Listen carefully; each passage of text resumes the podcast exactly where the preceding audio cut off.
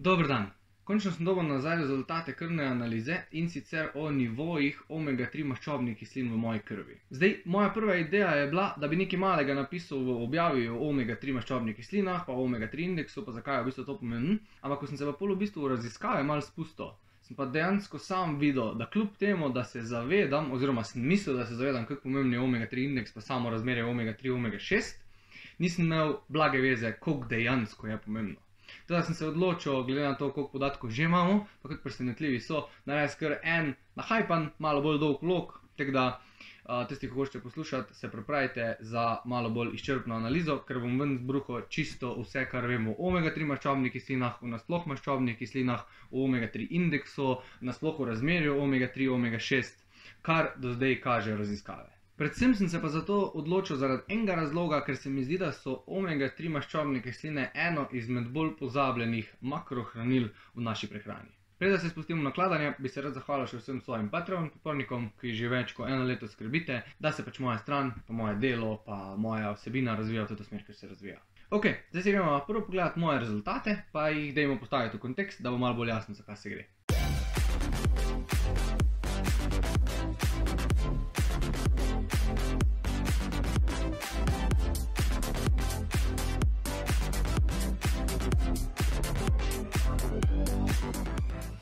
Evo, to so moji rezultati, tukaj zdaj gre bi se mogla slikica pokazati, bom upam, da bom lahko malo pobližil, da se bo v redu videlo. Zdaj, če prvo pogledamo to skalo, vidimo, da v bistvu mene sploh na skali ni, oziroma taka količina omega-3 maščobnih kislin, kot jih imam jaz v krvi, je sploh ni na skali. To je zaradi tega, ker pač jaz v vsaki stvari malo pretiravam. Tule sem dal še pa posebej pozornost, da sem res na dan zaužil večje količine omega-3 maščobnih kislin. Zdaj, niti ne toliko sama količina omega-3 maščobnih kislin v krvničkah oziroma v krvi, meni ni toliko pomembna, kot pa razmerje med omega-3 in omega-6 maščobnimi kislinami. Zdaj, raziskave kažejo, da se v povprečni populaciji giba razmerje med omega-3 in omega-6 nekje tam med 1 proti 15, oziroma včasih tudi 1 proti 30, so pa tudi že bile zaznane številke 1 proti 60 v prid omega-6 maščobnim kislinam. Tudi študije naprimer kažejo, da je neko optimalno razmerje za vse, o čemer bomo govorili pol, med 1 proti 1 oziroma 2 proti 1 v korist omega-6. Smernice so tam, da, jih, da moraš pojesti ribjega olja minimalno 250 mg na dan, se mi zdi. Uh, še boljše je, če pogledamo neke smernice od huja, ko mislim, da so tam okoli 500 mg. Zdaj govorim na pamet, bom tukaj delil sliko, teda, če sem se zmotil, se bo itak na sliki videl, ampak mislim, da je tam nekje med 250 in 500 mg. Jaz osebno iz tega, kar vidim iz raziskav, plus tega, da se bolj osredotočam tukaj bolj na azijske države, predvsem Kitajsko pa Japonsko, tam imajo malo bolj dodelano po mojem mnenju, iz vidika omega-3 maščobnih kislin, oni priporočajo 1500 mg dnevno. Teda jaz bi se bolj gibal okoli tega vnosa, 1000 do 1500 mg dnevno. Tu v bistvu se pojavi prvi in po mojem mnenju največji problem. In to je, da so nasičene maščobe demonizirane iz vseh strani in se še bolj spodbuja uh, uživanje rastlinskih olj, visoko pregretih rastlinskih olj, se pravi, repično olje je kao najboljše olje za kuho, oziroma ne za kuho, za pečenje, zaradi tega, ker je obstojeno na velikih temperaturah, in pol lita koruzno olje za čisolato, pa levo, pa desno. V glavnem, priporoča se, da se je čim več rastlinskih olj, pa čim manj živalskih, zaradi tega, ker vsebujejo nasičene maščobne kisline, ki so itak, po mojem mnenju, uh, veliko preveč demonizirane, tako bi pa v resnici mogli biti. Tudi o tem bomo nekaj povedali. Pol. Pa da ne bo kdo mislil, z rastlinskimi olji samim po sebi ni nič narobe, zato ker vsebujejo omega-6 pa določene druge maščobne kisline, ko jih pač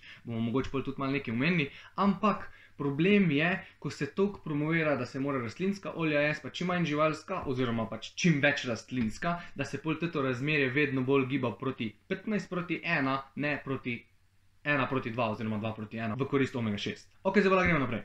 Najprej si bomo pogledali, kaj sploh omega-3 indeks je, pa kaj v bistvu sploh so omega-3 pa omega-6 maščobne kisline, da bo vsem čim bolj jasno, o čem bom danes govoril. Omega-3, isto kot omega-6, so esencialne maščobne kisline, ki jih veliko krat zaznamo tudi z kratico PUFA. Zdaj, esencialne pomeni, da jih naše telo ne more samo narediti. Se pravi, ne omega-3 ne more samo narediti, ne omega-6. In jih moramo vnesti skozi prehrano. Zdaj, s prehrano se pravi iz naravnih verov, iz lososa, iz čija semen, iz lanenih semen, bomo vnašali že grajene maščobne kisline, se pravi že grajeno omega-3 pa omega-6. Za dodatki bomo pa vnašali dele, tako da bi rekli neke gradnike oziroma cigle, da bo lahko naše telo zgradilo pol omega-3 maščobno kislino. Se pravi, omega-3 sta DHA pa EPA, iz katerih pol telo zgradi omega-3 maščobne kisline. Prvo omega-6 so pač druge.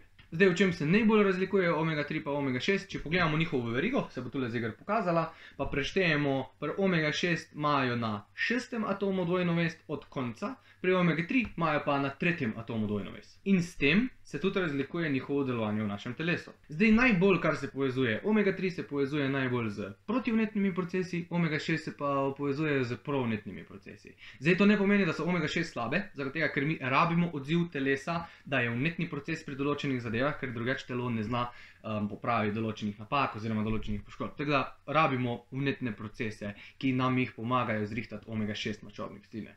Seveda niso samo zato, bomo tudi polo nadaljevanju pogledali, kaj vse še lahko koristijo omega 3 in omega 6, ampak s temi stani se največ povezuje. Zdaj, kot sem že prej rekel, poznamo tri glavne oblike, ko si jih lahko predstavljate kot neke cigle, to so DHA, EPA pa ALA. Zdaj, DHA pa EPA najdemo v živalskih verjih, ALA najdemo pa v rastlinskih verjih. Za DHA so si študije kar enotne, po mojem mnenju, da se predvsem kaže, da je fulj pomembno pri razvoju možganov, dojenčkov in zarodkov, pa za sploh eh, dobro delovanje možganov pri starejši populaciji oziroma pri že odrasli populaciji. Preniske ravni so naprimer povezane z motnjo pozornosti, z raznimi stanji, kot so naprimer depresivna, neka depresivna motnja oziroma depresivna stanja. Zdaj upam, da bom prav povedal, ki se imenuje adrenoleukofibriloza se bo zdaj tukaj gre pokazalo, ime, če sem se slučajno zastral. V bistvu je degeneracija mielinskih vojnic okoli živcev. Pa še bi lahko našteval, pač v glavnem predvsem vpliva na naše živčevje oziroma na razvoj možganov. Pa imamo EPA, to je še ena živalska oblika, ki se sicer kaže, da ni tako kritična pri razvoju možganov.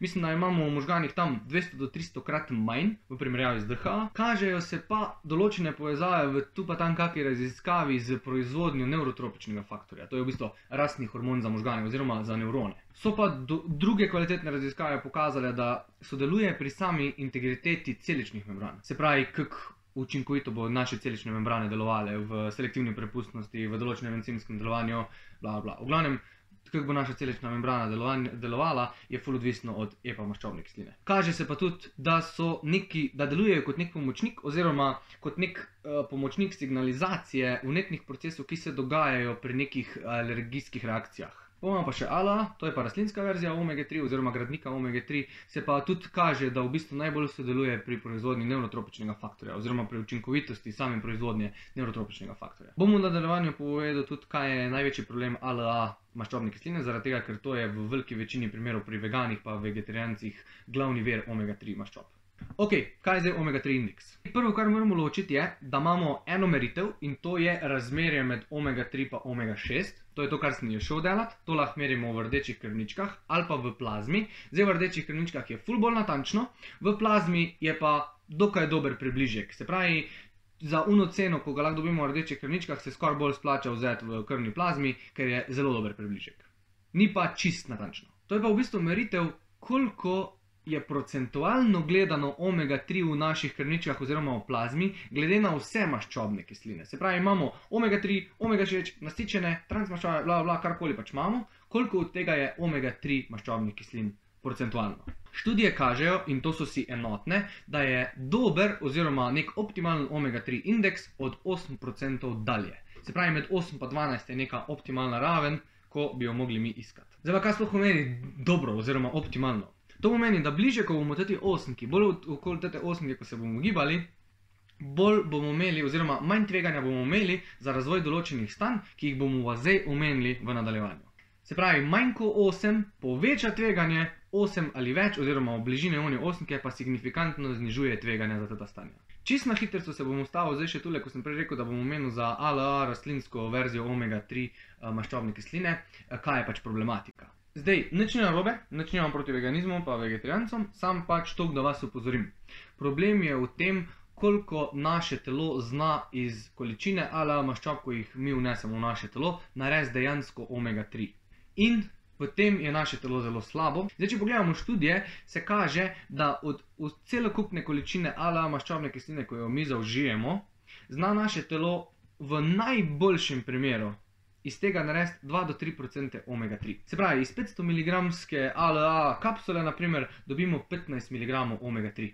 In zdaj, če upoštevamo najnižje smernice, se, s katerimi se jaz osebno ne čisto strinjam, to je 250 mg na dan, si lahko sami izračunate, koliko ALA olja bi mogli zaužiti, da bi dobili 250 mg ribjega oziroma omega-3 olja. Zdaj, ful dobra alternativa za to so naprimer rakci, ko so v bistvu morske žuželke, načeloma, ampak tudi s tem imajo določeni vegani problem, tako da samo kot opozorilo pač pazite, da boste vnašali dovolj iz ala verov.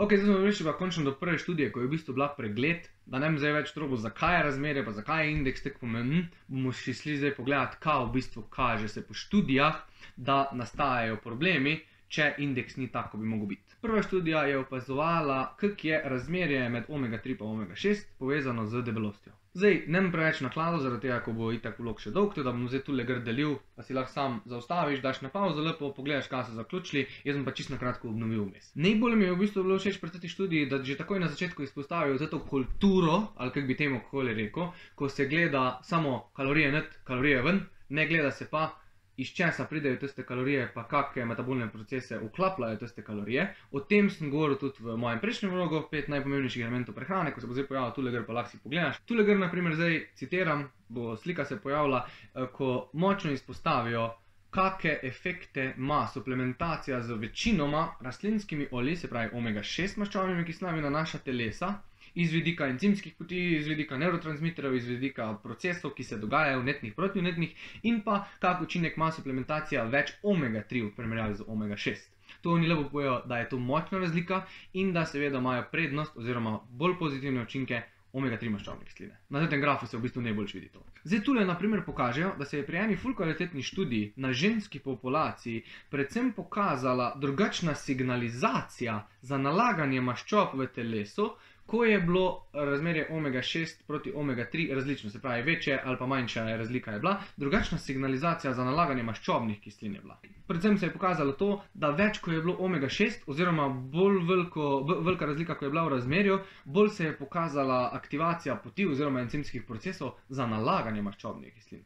To seveda še vedno ne pomeni, da če bomo merili pod kalorijami, bomo pa mi nalagali maščobo, oziroma se bomo pa redili, ampak pomeni pa, da bo pa telesna konstitucija verjetno malo manj optimalna. Se pravi, več maščobne mase, manj mišične mase, oziroma teže pridobivanje mišične mase, teže izgubljanje maščobne mase. Naprimer, tu se tudi kaže, sicer pri določeni populaciji, ne na svetovni populaciji, ampak se kaže povezava med Več, ko je omega-6, manj, ko je omega-3, se pravi, večja razlika, ko je v razmerju, se kaže pojavnost tipa diabetesa 2 oziroma diabetesa tipa 2. In tu je bil primer, oziroma v povprečju je bilo razmerje med omega-3 in omega-6 16 proti 1, kar je dejansko v bistvu dan danes standard. Sicer je še velik vpliv omenjenih v študiji, pa si lahko sami preberete, jaz bom to delil v Patreon skupino, ampak bi pa izpostavil še enega, ko pa je bolj v bistvu vpliv na centralni živčni sistem. Tule so pa pokazale raziskave, da se ob višjih nivojih omega-6 maščobne kisline v telesu, se pravi, spet večje, ko je razmerje v prid omega-6, se kaže pojav leptinske rezistence. Leptin je eden izmed glavnih regulatorjev našega apetita. In zdaj, če leptin ne deluje tako, kot je treba, pol lahko pride do tega, da mi, ko jemo, naše telo ne zazna zaradi določenih poti oziroma zaradi določene neaktivacije kakih procesov, naše telo ne zazna tiste sitosti iz hranil, ko jih dobimo, in lahko prej pride do prenajedanja. To spet ne pomeni, zakon termodinamike spet drži, da ne bo kdo spet kaj si narobe vzel, ampak lažje se bomo prenajedali, oziroma prej bo prišlo do prenajedanja, oziroma do povišanega vnosa kalorij, če bo se pojavila leptinska rezistenca, ki se pa lahko pojavi zaradi prevelikega razmerja med omega-6 in omega-3. Gremo dalje. Naslednja študija je pokazala spet, v bistvu, kako eh, razmerje med omega-3 in omega-6 vpliva na samo metabolno zdravje. Zdaj, metabolno zdravje pomeni zdravje prebavljanja vseh komponent, ki jih pač mi damo v telo, oziroma nasploh metabolni procesi, ki, ki se dogajajo v telesu z hranili. Zdaj, tu mi je bil v bistvu najbolj všeč zaključek, zato bom prvo prelepo, zdaj tule gr zaključek, pa si ga vsak sam prebere, ampak na kratko, zaključili so, da se skoraj z zagotovostjo kaže, da je optimalno razmerje med omega-3 in omega-6 2 proti 1, oziroma 1 proti 1 zaradi tega, ker je takrat bolj učinkovito oziroma boljše metabolno zdravje. In pa všeč mi je bilo tudi to, da so zaključili, da bi mogli populacijo izobraziti, kako je razmerje med omega-3 in omega-6. So pa vmes tudi neki povedali, kaj se iz študij kaže, oziroma kakšne povezave kažejo študije med omega-3 in omega-6 in samimi rakavimi obolenji. To se bo zelo lepo pokazalo. In glede ga zlomka, spet so prišli do zaključka, da so najboljša izhodišča pri rakavih obolenjih, če je razmerje 2 proti 1 oziroma 1 proti 1. Tule, na primer, to mi je bilo tudi zanimivo, sicer sem zasledil, mislim, da sem dve študiji, ali mogoče tri, mislim, da dve, uh, ko se kaže med uh, astmo pa med razmerjem omega-3. Predvsem se kaže, da kar gre razmerje čez 5 proti 1, da je vedno večje tveganje za astmo pri določenih uh, ljudeh, oziroma pač, ki, so, ki imajo predispozicije za astmo. To mi je tudi bilo zanimivo. Teta, ko načeloma niti ni tako presenetljiva, se je tudi pokazala, oziroma v tej študiji, ko so pregledovali vplive, ne, se je pokazalo, da je močna povezanost med omega-3 in omega-6 razmerjem, predvsem da je uprit omega-3, oziroma čim bolj mala razlika, in da močno razliko naredi količina DHA maščobnih kislin v možganih. Spravi, več kot je DHA maščobnih kislin v možganih, manjša je incidenca oziroma možnost za razvoj Alzheimerjeve oziroma je razvoj same Alzheimerjeve bolezni upočasnjen. Evo še en lep zaključek pregleda študij spet od drugih raziskovalcev, ko ga sploh ne bom zdaj obnavljal, zaradi tega, ker so ga lepo po alinejah napisali in bom tu ga delil, da si na pauzo, poglej si, kaj po alinejah oni pišejo, da so zaključili oziroma kaj uh, priporočajo. Je pa tudi to, s čimer se močno strinjam, kar tudi raziskovalci omenijo v tem pregledu študij, da vnos omega-6 maščobnih kislin iz ol ni evolucijsko skladen z nami, oziroma ne v takih količinah, seveda. Zdaj, preden se kdo vtakne v to, da sem izpostavil tole evolucijo, se mi zdi, da še vseeno nismo imeli načina, oziroma nismo imeli niti. Uh, možnosti iztiskati rastlinskega olja iz vsakega semena, ko smo ga najdli, ampak da smo pač tisto semene, seme verjetno pojedli, kjer pa seveda nismo dobili omega-6 maščobnih kislinov v takih količinah, kot jih dobimo danes. To se je začelo dogajati šele 100-150 let nazaj. Evolucija pa mislim, da je trajala 1 milijon, 200 tisoč let, 10 tisoč let, karkoli hočeš izbrati.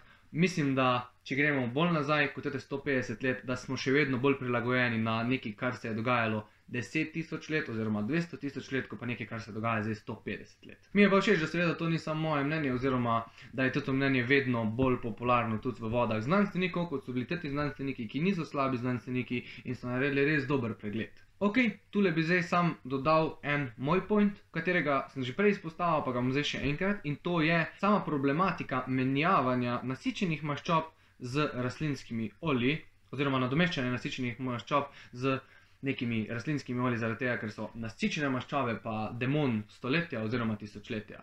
Ja, je povezano s tem, da če nam LDL naraste v telesu oziroma v krvi, da se povišajo koronarne težave oziroma samo kardiovaskularno stanje, ampak ni tako enostavno, uh, da samo, o, zdaj bomo pa vnesli nasičeno maščobno kislino, pa bomo zaradi tega čez 10 ali pa 20 ali pa 30 let razvili neko stanje srčno žilno, ko bo pa zaradi tega, ker smo pa jedli nasičene maščobe pretežno v naši prehrani. In to tudi pove zdravnik, ki je v bistvu eden izmed glavnih od tistih, ko delajo smernice za vnos nasičenih maščob, transmaščob, omega-3, pač nasploh maščobnih kislin, ki izpostavi sam, bom sicer delil link od spodaj, si lahko sam pogledaš, tukaj se bo ta slika pojavila, izpostavi sam, da res težko iz raziskav zaključimo, da samo povečanje nasičenih maščob v prehrani poslabša kardiovaskularno stanje. Je res, da poveča LDL, ampak ne poveča samo LDL. Zdaj sem glih na zadnji bral eno raziskavo, ko jo lahko delim od spoči, jo bom najdel, kak je CLDL celo pozitivno vplival na določeno stanje. To zdaj na pamet govorim, ker ne vem točno, kaj sem prebral, od spod bolin, če bom najdel. V glavnem, sam gospod, ki je postavil smernice, se ne strinja s tem, da samo vnos, oziroma samo povečan vnos nasičenih maščob v prehrani, sam od sebe povečuje samo LDL in zviša tveganje za kakršno koli kardiovaskularno težavo. Zdaj, čist na hitro, so lahko čist malo nekaj povem ampak to je seveda moje mnenje, ki sem si ga jaz ustvaril iz raziskav, kot sem jih prebral. To ne pomeni, da imam jaz prav, to samo pomeni, da sem si ustvaril mnenje glede tega, kar jaz mislim, da zdaj pretežno kažejo raziskave. In to je, da ni pomemben samo skupni holesterol, je tudi pomemben, samo če ti pogledaš skupni holesterol 5,5, o, to je pa povišeno, zdaj pa ne vem, čez 10 let razvil neko kardiovaskularno stanje. Ja, je, kako je pa razmerje med LDL in HDL? Ne bomo govorili o puhastih delcih, pa o topljivih delcih, pa o malih delcih, pa o velikih delcih, samo pogled, kako je razmerje. Večji, ko je HDL, večji bo tudi skupni holesterol. In če se pač poveča količina HDL-a, ob tem, ko se poveča tudi LDL. Idealno je itak, če se poveča HDL, pa zmanjša LDL, ampak skupni holesterol ni sam po sebi mera za tveganje oziroma za netveganje, če ne gledamo razmera med LDL in HDL. Si lahko pogledaš moj vlog, ko sem govoril o nasičeni maščobi, ni pa sama nasičena maščoba po sebi stropena in na dolgi rok ne bomo zdaj razvili kardiovaskularnih težav, sam zaradi tega, ker bomo pač povečali nasičeno maščobo v prehrani. To seveda ne pomeni, da moramo jaz sam nasičeno maščobo, jaz se sam ne strinjam s smernicami, da jih lahko pojemo sam 10% dnevne količine. Predvsem zaradi tega, ker se kaže, pač ali izpostavimo epidemiološko študijo, ali pa ne izpostavimo epidemiološke študije, ampak dajmo izpostaviti epidemiološko, čeprav so mogoče dokazi iz vidika kvalitete mal slabši, s čimer se strinjam, ampak če razdelimo svet na poloblo na uni strani, ko je Azija, pa na uni strani, ko je Amerika, se kaže epidemiologija iz vidika nasičenih maščob čist drugače. Na, des, na levi strani, ko je uh, Amerika, se bo pokazalo, da vnos, povišan vnos nasičenih maščob na dolgi rok poslabša samo zdravje oziroma samo kardiovaskularno zdravje. Kar je logično, glede na to, da nasičene maščobe prihajajo iz visoko procesiranih izdelkov v veliki meri. Na desni strani, ko imamo pa mi Azijo, ko imaš epidemiološke študije, ko so stare, ko so jih delali 15 let, 20 let ali pa 10 let, pa kaže pozitiven vpliv na samo pojavnost kapi, na primer. Mislim, da je bila ena študija, ko je trajala 15 let, sem v unem videu omenil, tako da v unem videu si lahko pogledate. Skratka, mislim, da je bila delana 10 ali 15 let na populaciji 350 tisoč ljudi, nekaj takega. Pokazalo se je, da višja, ko je bila količina, oziroma višji, ko je bil vnos nasičenih maščob v prehrani, manjša je bila pojavnost kapi. Zdaj, očitno res je, epidemiologija ni kot kvaliteta, ampak veliko kdo, veliko kjer prehranski svetovalec mi umeni, ja, tu je pa treba gledati epidemiologijo, sicer je manj kvalitetna, ampak je bolj na dolgi rok. Ok, sam pol poglej. Epidemiologija iz Azije, oziroma iz ene poloble, pa je epidemiologija iz druge poloble, kaj se kaže, pa zakaj prihaja do takih razlik. Moje mnenje je, da to prihaja zaradi tega, ker je na eni strani visoko procesirana hrana, nasičene maščobe, na drugi strani pa ribe, rdeče meso, belo meso, um, mast, živalska, seveda, maslo, v glavnem manj visoko procesiranega vnosa, oziroma manj vnosa nasičenih mačop iz visoko procesiranih stvari. V glavnem, preda, če zaidem, glede na to, da sem začel tule zdaj malo remblat, hotel sem povedati samo to, da me moti, da je zaradi tega, ker smo pač ljudje neizobraženi, oziroma je pač populacija čist neizobražena iz vidika omega 3 pa omega 6, da se menjava predvsem nasičene maščobne kisline, zato so tako demonizirane, ker je tako slabo vse, kao, ko jih vnašamo, z rastlinskimi olji. Predvsem z visoko procesiranimi rastlinskimi olji, ki se pa v bistvu obdelajo z visoko toploto, predvsem v procesiranih izdelkih.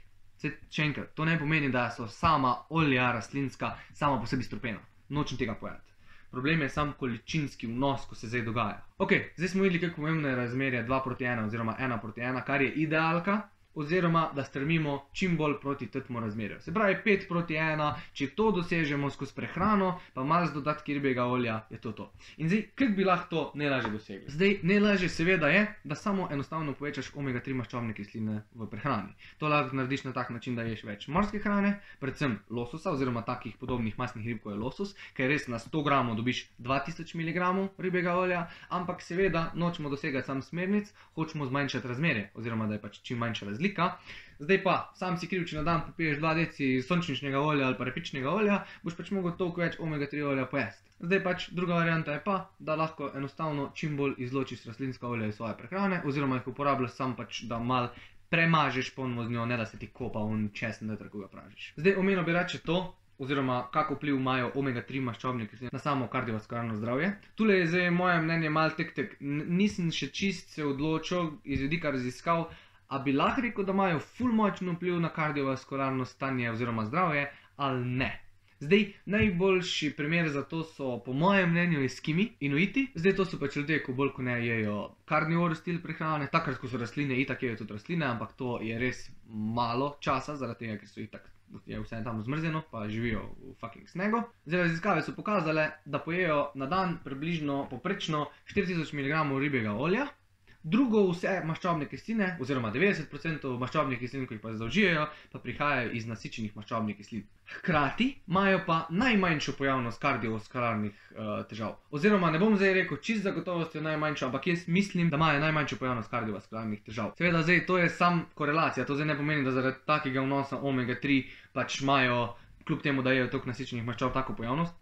Verjetno je, ampak lahko tudi imajo kakšno genetsko predispozicijo. Zdaj jaz bom malo nekaj še naklado, tule na moji desni bojo pa zraven letele še zaključki, oziroma kaj študije kažejo, kakšen vpliv imajo na različne stvari. Bo se tudi gre pojavil tak moder oblaček, pa bo točno pisalo GRZ, ne vem, vpliv na možgane, vpliv na depresijo, vpliv na razvoj otrok, pa si lahko ustaviš video, pa si sam prebereš kakšen zaključek, zaradi tega, ker če bi še za to vsako obnovil, bi bil vlog res dolg eno uro. Zdaj izpostavil bi samo to, bom tudi študijo od spodaj delil v opis, da sama oksidacija ribjega olja ne vpliva na kvaliteto oziroma na to, kar se zgodi po našem telesu, ko mi olje zaužijemo. E, to je živalska verzija e, omega-3 olja. Zdaj, to je tudi mene presenetilo, to je ena študija, ki je bila dejansko ful kvalitetna, ampak me je ful presenetila, ker so skozi ribje olje dejansko spuščali kisik tri tedne. Se pravi, večja oksidacija, ko je bila v tem ribjem olju, ne bi mogla biti. Ampak, ko so ga zaužili v telo, se ni obnašal drugače, ko se pa obnaša čist sveže ribje olje. Tako da očitno je ribje olje oziroma omega-3 olje živalskega izvora veliko bolj obstojno, kot smo si pa sami mislili. Ta študija bo zdaj od spod v opisu, tudi pa si jo lahko sam uh, greš prebrati, da je nam zdaj tole obnavljal. Ok, zdaj se pa čisto za na konc ena študija, ko je bila pa meni osebno najbolj všeč, bila je full kvalitetna, pa bila je narejena prvo na živalih, pol pa na ljudeh. Bila je dvojna placebo randomizirana študija, kjer so primerjali vnos 1000 mg EPA maščobne kisline v primerjavi z, mislim, da 20 ali 30 mg prozaka pri bolnikih z močno obliko depresije. To je una depresija, ko je tako močna, eni so opisovali svoje simptome, tek, da je bila tako močna, da se jim zjutraj ni ljubilo ustati pa ubiti. Tako depresivni so bili včasih, ko so se zbudili tako močne depresivne simptome so imeli. In so ugotovili, da 1000 mg na dan DHA olja oziroma maščobne kisline je bilo isto učinkovito kot najbolj učinkovito zdravilo za depresijo. In to samo zaradi tega so tudi oni zaključili, oziroma omenijo v študiji, da zaradi tega, ker se je izboljšal sam omega-3 indeks. Plus tega, da tako smo prej že rekli, EPA olje oziroma EPA maščobna kislina je ena izmed najbolj pomembnih za razvoj samih možganov in za samo delovanje možganov v starosti. To je pa to. S tem bi jaz zaključil moje nakladanje o omega-3, omega-6, omega-3 indeksu, nasičenih maščobnih kislinah, pa še kaj sem povedal. Če koga še kaj zanima, prosim, pusti komentar, napiši zasebno, karkoli. Če koga karkoli zanima, jaz zdaj ne morem delati priporočil, seveda, koliko na dan imate, tam sem sam omenil, tako da to, kako boš ti na dan imel, se posvetuje z zdravnikom oziroma s tem tvojim, ko pač delaš z njim za prehrano, ker jaz nisem ekspert za smernice, vse, kar sem povedal, je bilo samo moje mnenje. Kar sem pa povedal iz študij, so pa itek letele slike gr. To je to, hvala za ogled, pa se vidimo v naslednjem videu.